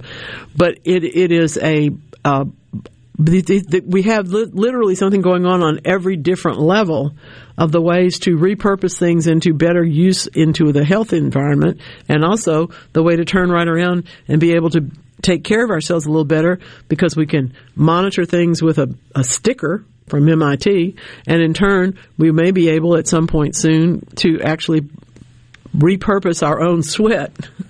That's today's word. We're repurposing everything. I, am of course repurposing myself out to Lakeland Yard and Garden at 11, and we're going to talk about fall gardening. I hope you will be there. This is uh, this is a test. See if anybody wants to come. I know it's been a little while. I used to be out just about every week, month, whatever, and I'm I'm almost confident enough to do that again. But I will. It will be. This is this is putting my toe in the water. So I hope y'all will come and join me. Well, without bumblebees, you know, it's a tough world out there. We talk about the the numbers of plants that we would not have, the numbers of vegetables we could not grow if we cannot get the seeds for them. And without the bumblebees, of course, a flowering plant that um, even the ones that can self pollinate really do not fare well. And that's one of the things that I want you to be aware of. Sometimes we think about things too simplistically. We say, well, the honeybee pollinates this and this plant doesn't need that. Well, it turns out that that plant may also benefit from it. So don't let yourself, uh, don't let yourself be fooled into thinking that there are plants that don't need the benefit of, of a little bit of attention from the pollinators. So much to talk about. We need to keep our genetic variation at the top of its charts. And that is what we can do with more bumblebees. All right, now, we got a ways to go here. You need to call, you need to text, because I need to talk. This is Weekend Gardening.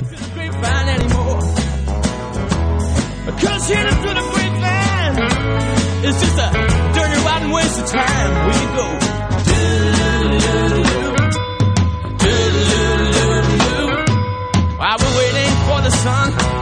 A shine. We move along, keep singing our song, straight to your heart like a cannonball.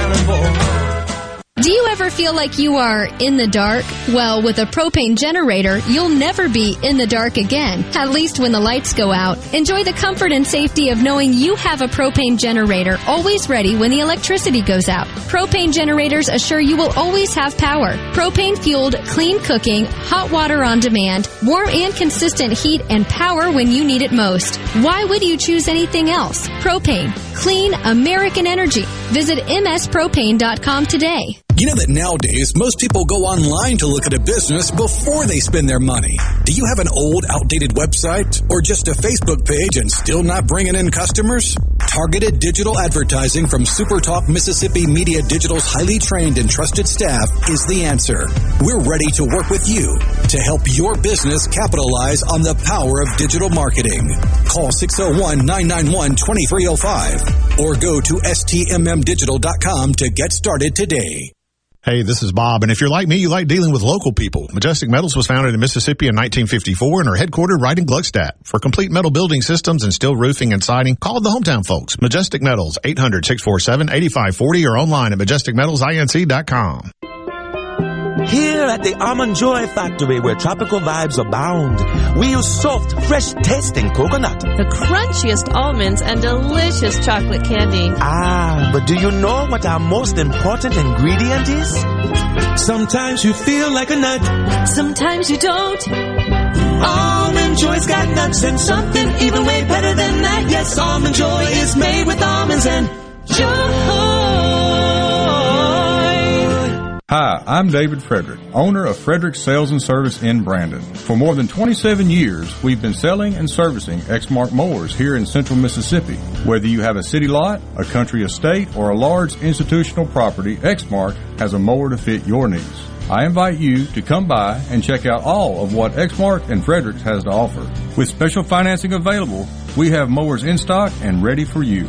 Frederick Sales and Service, the choice in outdoor equipment, serving you since 1993. Diabetes, high blood pressure, anxiety meds, everyone's on them. If you're a 50 year old male, maybe a bit beefy, or even with type 2 diabetes, a million dollars of term insurance may only cost you about 200 bucks a month. Affordable term life insurance is out there. Call Term Provider and speak with Big Lou at 800 481 1458. 800 481 1458 or visit biglou.com. Remember, Big Lou's like you. He's on meds too. Ugh, I've got to get that fixed. Uneven driveways causing headaches? Helms Polyfoam will fix it without tearing up your driveway in the process. We inject polyfoam under settled concrete to stabilize it in a matter of minutes, not days. Polyfoam is used on runways, railways, and highways, so there is no question it will support your driveway. We also repair seawalls, sidewalks, pond dams, retaining walls, and unstable soil. Visit helmspolyfoam.com or call Helms Polyfoam at 601-966-7821. Are you having sewer and drain problems? Call the experts, Roto-Rooter. Since 1934, Roto-Rooter Plumbing has been fixing small home disasters. Mention this ad for $25 off any service. Call Roto-Rooter, 601-353-3333. That's 601-353-3333. Call Roto Rooter, that's the name. And away go troubles down the drain. Roto Rooter. The best made to order lunch in Northeast Jackson is at 4th and Goal Sports Cafe. Homestyle plates full of catfish, shrimp, and rib tips, just to name a few. Eat in or carry out, DoorDash or Grubhub. Call 769-208-8283. Once again, 769-208-8283. Such a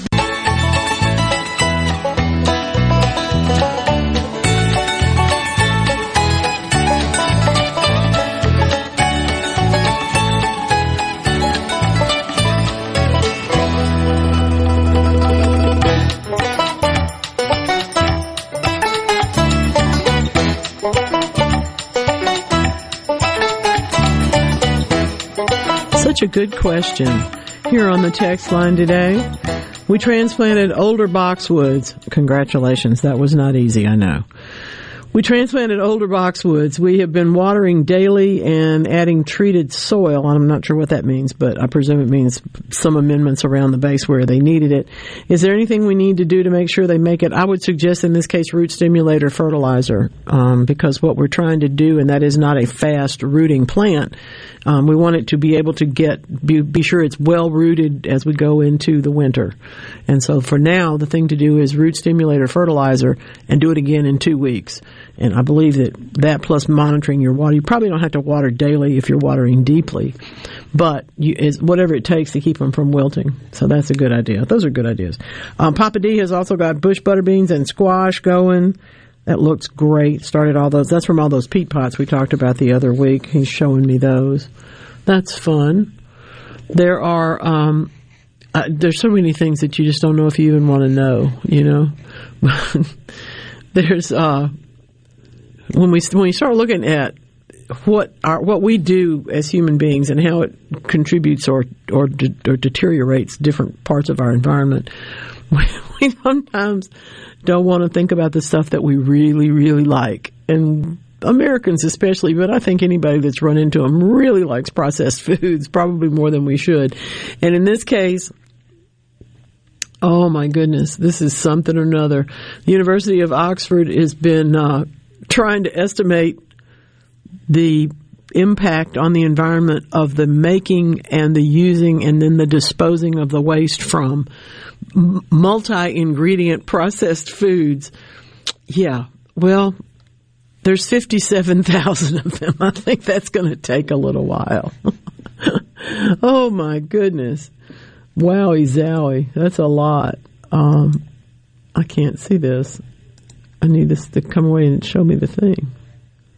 Why is it doing that? I don't know what it says. I, I don't know. We'll find out later. I think my screen just froze.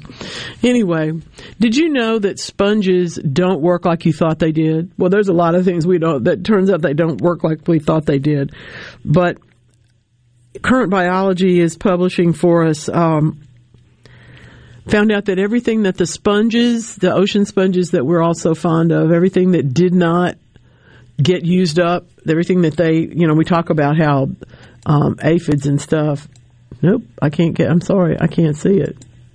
Do you want me to read it to you? No, no, no, no, no. There it goes. I had to get it unlocked. Okay, good. Now, um, what the thing I was telling you about were the sponges. First of all, when we talk about the fact that there are aphids in our tree and everything that they can't digest, they excrete. That becomes the honeydew that falls on the leaf below. The sooty mold wanders in through the air, falls into that, and then we end up with really black leaves and unfortunate situations going on with the too many bugs. In the case of the sponges, what we need is something, frankly, that works like this to help with our trees and our other plants that get that problem from that digestive release, as it were. I love that. What a metaphor. Anyway, sponges don't sneeze like humans do, but they do get rid of their waste by discharging their mucus in what is effectively a sneeze. This would be the same thing as the aphids letting go of their honeydew. However, the critters that live around them and that flock to them eat that. All right. They they digest that. So what we need is a critter that can get on our plants. So we have a few things that will eat the aphids. We have aphid lions and one thing and another. But I don't know of anything that will eat sooty mold. I think I'm going to have to find, or, or that will eat the honeydew other than the sooty mold. Hmm, something to think about. something to consider. Let's see. Um, Jeff wants to say that the oh great show as, usual. Thank you very much. He wants to know that um, I, when I, since I say I have issues growing squash, um, he says he finds it hard to believe that I would have difficulty growing anything. Well, guess what? There's a lot of things that give me a, a bit of a start. But what is it about squash? Um, if I could figure that out, Jeff, I could grow it again. I grew it and I grew it on heavy soil and I grew it in large quantities and made plenty of it.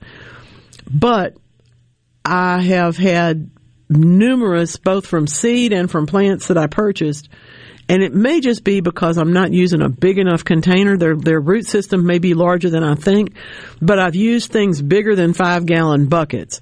And I still, the, the closest I have come to producing squash was leaves that absolutely covered the bucket and made a few flowers but it, they never made any female. They made the male flowers first, as as is the case, but they never went any farther than that. So the next time I did it, I tried to fertilize it more, and I think I fertilized it too much. So I believe I've just lost my touch, and that that does happen with things. Um, I have a friend who says that she used to be able to bake incredibly well, and the last four times she's done anything, they all turned out like hockey pucks. I said, "You sound like you've been in my kitchen," because that's how some of. I'm pretty good, but I'm not great at baking either. But I, I really do think that squash probably needs to be in the ground in my case, and it probably needs to be on um, a soaker hose. I probably wasn't watering it enough because I didn't end up, and I probably needed to use more fertilizer because I don't, I tend not to use very much fertilizer, and a lot of things do just fine, but not everything. Okay, thank you for that question. It's a good one. I'm not good at everything.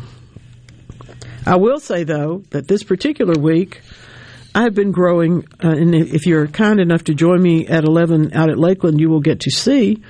Um, I, I, a friend gave me some tuberous begonia tubers, and I sprouted them, and out of 15 or so, 10 of them survived and came up and are growing. And I'm very impressed with myself.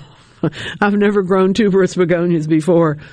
And frankly, they're not, I like begonias very much, obviously, but tuberous begonias are a little bit pickier and there's something that has to have a, a, a more rarefied environment. It gets very hot here. They don't like that and they can't take the cold either, you know, so they're they're kind of finicky.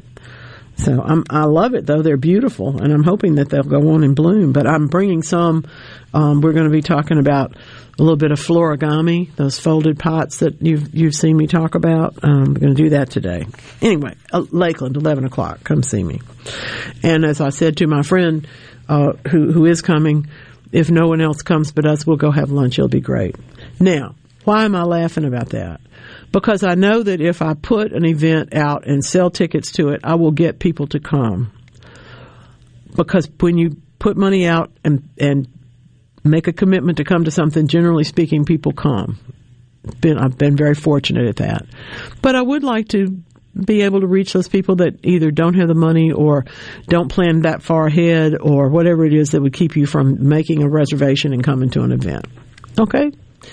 Now, I've also heard and have practiced myself that you have to feed people if you want them to come. I'm not feeding you today. so just be aware of that. oh my goodness. The Australian Institute of Marine Science, holy moly.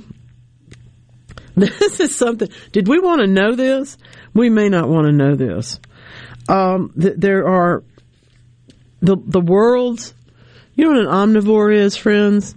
Eats anything, you know, there was a great restaurant back in the day in, in, in, on the West Coast called the Omnivore, and it was where you could literally get everything from sweet pea tendrils to not quite roadkill, but close. I mean, they literally cooked everything that came across their, their kitchen. And whale sharks are, of course, known to eat krill, all right? That's famous behavior. But when they started doing some biopsies, they discovered that they actually eat a lot of plant material. And in fact, because they eat both plants and krill, the, the, the, the living creature, that whale sharks, which have reportedly been at least 18 meters long, which is good grief, that's a big thing the world's largest omnivore, the largest creature that eats literally both sides of the fence. You know, they can eat both one or the other or both at times. Um, the evolution system is not that different. Is the implication from this research? It is not. Um, it, it's not going to be part of the next start because it, they're already there. But what we have to do is measure it. Okay, okay, pretty interesting stuff.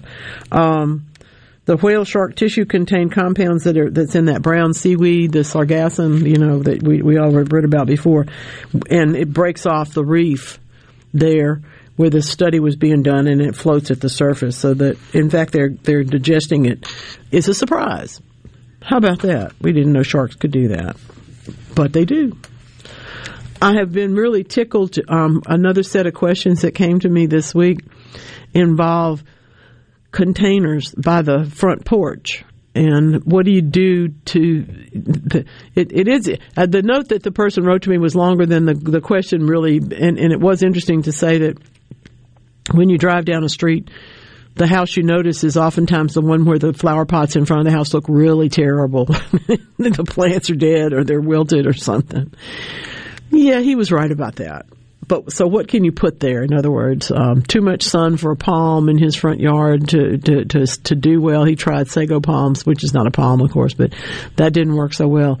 Um, the annuals are dying. I, I have a feeling the annuals didn't make it because there was no water or regular fertilizer attention given to them. But that being said, I think that would probably be a good place for my friends, the dwarf shrubs. Um, I have two dwarf sasanquas in big pots that I just love. They're coming into bud right now. I can see that they're going to be blooming about a month or six weeks from now. I love that. And I've also got um, uh, the other thing that I really love in a, in a container is um, dwarf spireas. They don't have to just be green ones. Some of them have very, very yellow leaves and some of them turn yellow. So those are lovely. And I'm really very, very fond of all the abelias. Now, when you think of abelia, you probably think of that big copper leafed shrub that's in bloom right now. The, the leaves are small, the flowers are small, but they're pink tubes and they're all over the place, and the hummingbirds just love it, and it's a great plant. But we also have some that have more colorful leaves, fewer pl- fewer flowers probably, but they are magnificent in those containers, and they keep that front door um, looking looking more interesting and more kempt. Now, the other plant that I have in a great big container, which is about to need to be lifted up because the plant's getting so big it's going to trail the ground, is the weeping orangeola, the weeping Japanese maple that I've told you about before that I'm so fond of. Um, I really think that if, if if I had it to do, if I had a place for it, I would do it and put it about, out by the front yard, in by the front door. My front door space couldn't hold this plant. the container and the plant itself is bigger than that. So interesting enough. Oh, John, that's beautiful. That's really lovely. Yeah, we've had a bunch of fog, haven't we? Goodness gracious. Really, really crazy. I have wondered about this, and you may have too. Um, how do we decide? And I guess it's just really a matter of voting, but how do we decide on these collective nouns? You can call it a dray or a scurry of squirrels. Um, at my place, it's almost a lurking because they're there all the time. they just sort of lurk. But um, I, I, I do admit that we can have a team of oxen or we can have a yoke of oxen. There's a lot of these that have a couple of things. Um, I think the turkeys on the trace would be referred to as the gang of turkeys, but probably the turkeys that live a little bit more modest life would be called the rafter of turkeys. That's another appropriate one. Um, tigers may can be a streak of tigers because obviously if they're running by you would only see their colors streaking. But unfortunately tigers can also be referred to as an ambush. So um, i'm not going to put that back up there for trey. I know he's listening. What else is going on in this world? Oh my gracious. I have gotten i've had the most fun. It's it's horticultural entomology in, in action. If you don't follow me on social media, you probably should at Garden Mama because I've been putting up pictures of this hornworm taking apart what I thought was going to be a long lost uh, tomato plant. Now the tomato has since put on blooms and some leaves, so I'm going to have to leave it there, but it's pretty much naked the rest of the way. Um, and, and it's been fun to document. It's something that not everybody's interested in, but everybody does want to know how come this goes so quickly. Well, when you see that little worm go from about oh, an inch long to almost an inch around and several inches long, you, you know that your tomato is being consumed. And it works perfectly. It works well for him and works well for us to be able to, able to see the plant go away, but the critter come on.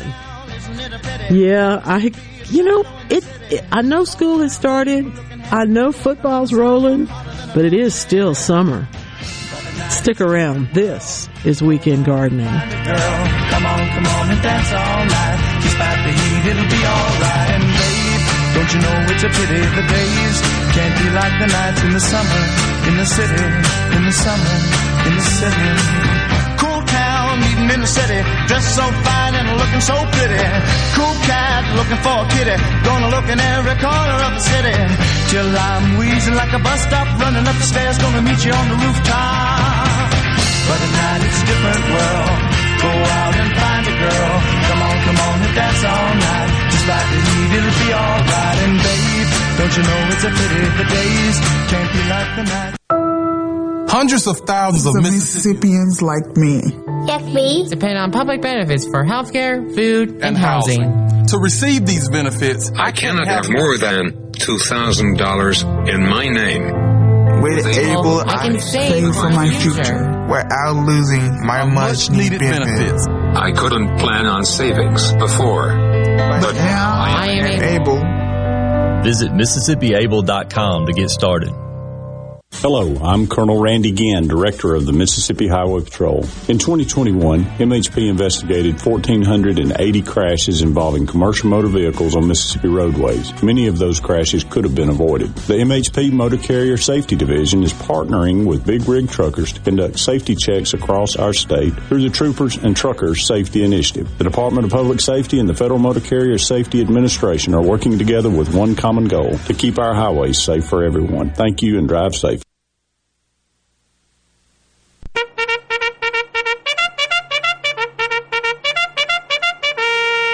Greater Jackson area. The big one, the Great Southern Gun and Knife Show is coming for two big days, only at the Trade Mart Building on the fairgrounds. Show hours are Saturday 9 to 5, Sunday 10 till 5. Hundreds of dealers' tables available, full of guns, knives, ammunition, holsters, gun books, camouflage, jewelry, and related items. Hunters and collectors, this big show's for you. Buy, sell, trade, or just spend the day browsing. Ladies are especially welcome. Admission just $9 for adults, $2 for kids ages 6 to 11. Sorry, no one under the age of 18 admitted without a parent. Got any guns to sell? Be sure they're unloaded and bring them to the show. Thousands of buyers will be there. Instant background checks available for gun purchases. The big one, the Great Southern Gun and Knife Show this weekend. Saturday 9 to 5, Sunday 10 to 5 at the Trade Mart Building on the fairgrounds. Take the High Street exit off I-55 and follow the signs. Exercise your right to keep and bear arms. While you're there, be sure to register for the door prize. See you this weekend at the big one. Sure as shooting. Don't, miss it. From the very beginning, and every workday since, at every shift and every individual effort,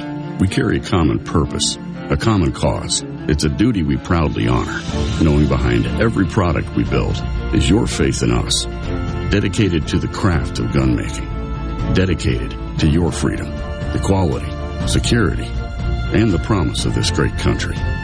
Smith & Wesson, empowering Americans. Learn more at smith-wesson.com. For a flipping good time, come down to Cock of the Walk. Celebrating our 40th anniversary at Cock of the Walk. Voted the best catfish in Mississippi with our grilled or fried catfish along with greens, coleslaw, and a skillet of our homemade cornbread. With locations on the reservoir, Pocahontas, and one mile from the Grand Ole Opry in Nashville, Tennessee. Catfish, hush puppies, and fried dill pickles. For a flipping good time, come down to Cock of the Walk. I like chicken. I like fish. I like hush puppies. I love it. Catfish is excellent. For a flipping good time, come down to Cock of the Walk. At Fillmore Buick GMC, we strive to make buying your next vehicle easy and take care of you long after you drive off the lot. That means upfront and honest pricing, doing everything we can to make the time you spend in the dealership as short or as long as you need. It means we understand that purchasing a vehicle is more than just a transaction for you. We want you to enjoy the experience as much as we appreciate your business. Find your next Buick GMC or pre-owned vehicle at FillmoreBuickGMC.com. Fillmore Buick GMC. You drive everything we do. Today on Hey Culligan, better water that cares. Jane's on the line. Hey Culligan, how can I avoid using all those plastic water bottles that harm the sea turtles? Jane, our always on drinking water system helps eliminate the equivalent of 15 billion single use plastic bottles a year. So you see, Culligan cares about sea turtles too. Aw, plastic pollutes and Culligan cures. That's catchy, Jane, and totally true. I'll take it, like now. Jane, we're already on the way. Let us help you out with a free in-home water test with a local Culligan water expert at Culligan.com. Sometime you're in love, sometime it all comes together, baby. Sometime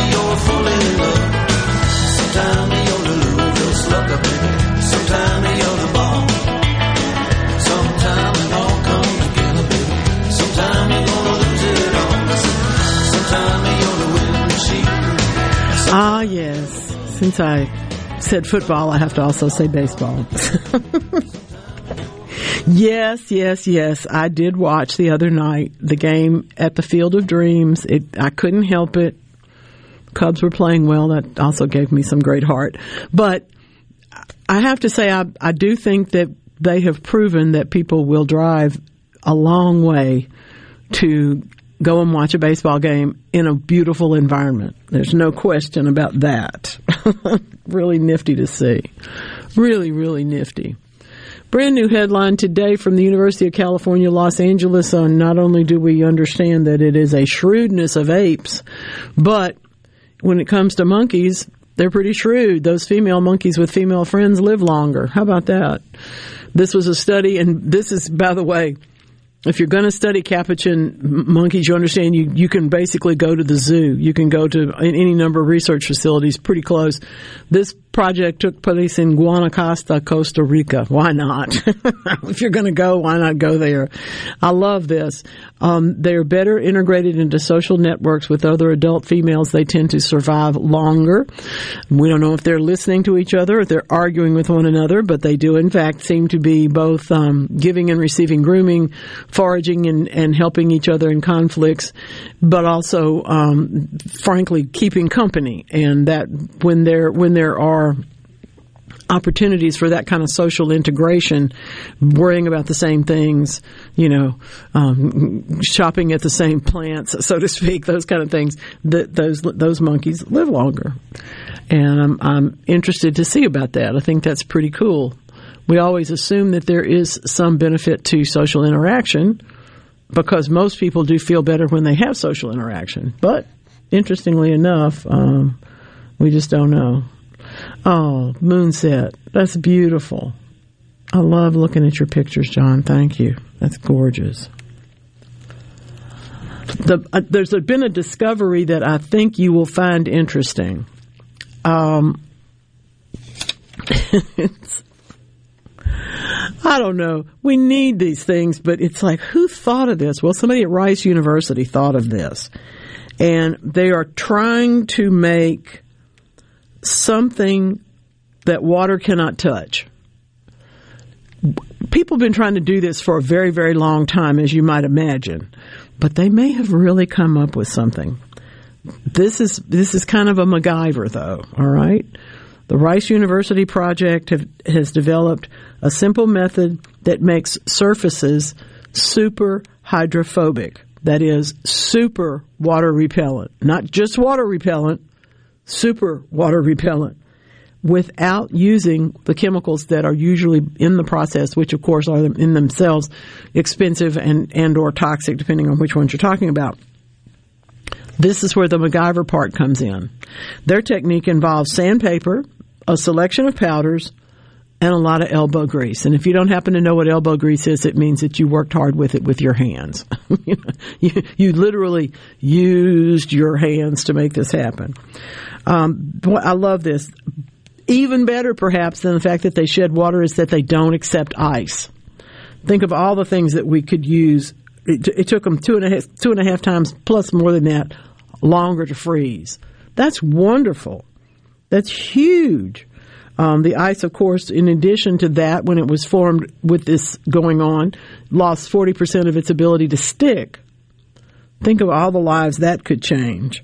I'm really fascinated in the these are there are things that I just don't understand. This particular project is a study that used in done in a lab. This is so funny to say, but it's called it's it's called tribology. All right, this is a study of surfaces in sliding contact, such as the way sandpaper interacts with things, the way that other things, re- and we try to work on this water repelling or actual hydrophobic behavior. The idea of all of this is you got to put the powder in, you got to get the sandpaper going, but it's mostly elbow grease, and I just think that's just wonderful. It, it's a tribofilm forms in that chemical reaction that exists when surfaces slide against each other. Do you want to know another example of that? that you already know about, probably. That's how pistons work. Okay? Okay. oh my goodness. Moonset is just magnificent. Um, now, Trey, I seldom disagree with you, but you say that water can't touch cats. I actually have a cat who was raised in a bathroom, and he would still rather sit in the sink than in a chair. And it, there can be water in it. It's just crazy, but but absolutely the truth. oh my goodness. Um, Andrea and Madison sent a picture uh, wanting to know what made these white dots. I, I don't know, but I have there are a couple of things that can, that it can be. Um, we can literally have it be really really hot and then rainfall fall on that leaf because it's a very tender leaf and absolutely scald it right there. So if that's been the problem, you might want to just move it to a more sheltered location before it rains again. If you don't find anything on the back of it, like webbing, um, we can't attribute it to a critter. And if you're not finding anything at the soil surface, like little mushrooms coming up or anything like that, we really can't attribute it to that problem either. So I think you're looking at sun scald, and it's unfortunate, but it's real. I have, speaking of plants that are all named after people, I have, uh, I, I, was at one of those, and now I remember which one I was at when I got the plant. I still don't remember where I saw the other stuff. But I was looking for something else, and you have to go and look in the garden center because that's what you know we do, right? And there was a fiddle leaf fig with some bad sunburn, and of course it was sitting on the. We're going to sell this to you for almost nothing uh, space in full sun, so it wasn't going to get any better. So I went on about my business and, and went and got the product I was looking for, um, and, and, was well, I was looking for air conditioner filters, but anyway, I went and did that and, and came back to walk out through the garden center, and I had to ask them how much was the plant. Well, it was ninety percent off, so I could afford it without even. I mean, and it's it's a very little bit of a bet, you know. It either grows or it's going to die. And I have to tell you that after ten days, um, the the plant is absolutely beautiful. The the manager there's name is Yaz, and I named the plant Yaz. She was happy about that, and I'm happy to tell you that Yaz is doing great. So as is Paul the Poinsettia. I had a note about that this morning. How's Paul the Poinsettia? Um, Paul the Poinsettia is really looking good. I'm not going to be able to put him into a closet, however. He's going to have to bloom on his own in January rather than in time for the holidays because that it's too the plant's too big and fragile for me to try and put a box over it or move it into the shade, move it into a closet rather. It'll just have to keep growing where it is, and I think it will. It's doing pretty good. Um, we all know, I guess, that the Vikings did not necessarily all wear horned helmets, despite what our cartoony, you know, world te- teaches us. Well, turns out that in 10th century Denmark, the Danish Vikings wore exotic fur. And what was considered exotic then? Beaver fur. This is a new study coming in from the University of Copenhagen and some other places. They analyzed animal remains from six high status graves. These are people that were buried long enough that we can still find their graves, right? 10th century Denmark. They didn't get any DNA, but they did get the fact that it was all exotic beaver. How about that? Better be careful. Figure out what you're going to be wanting to leave around the rest of your life. It might be something besides that. I hope you'll be joining me today for a whole lot of fall gardening and a whole lot of fun at Lakeland. And right here next week for more weekend gardening.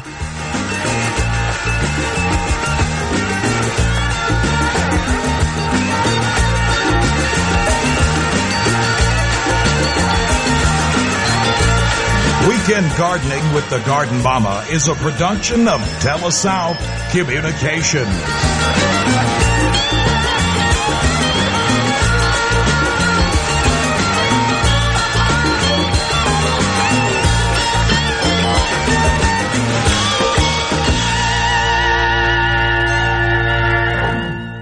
Do you ever feel like you're in the dark?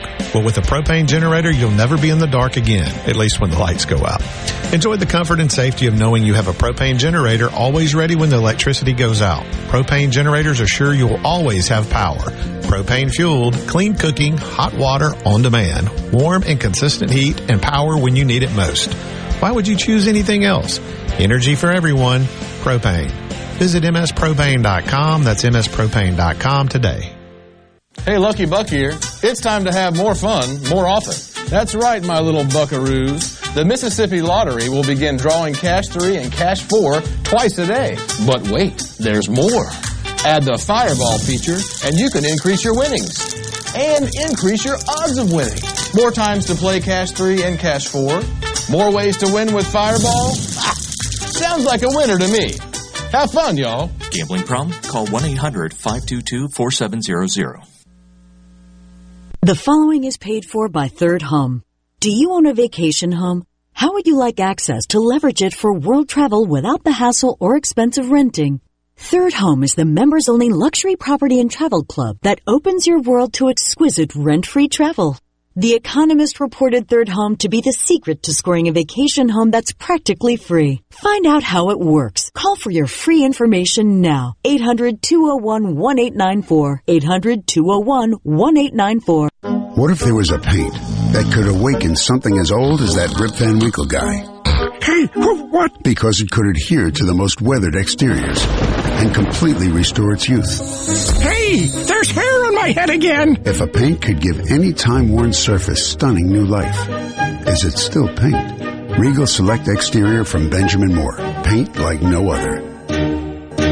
Seabrook Paints in Jackson and Ridgeland. Visit SeabrookPaints.com. A SuperTalk Mississippi media production.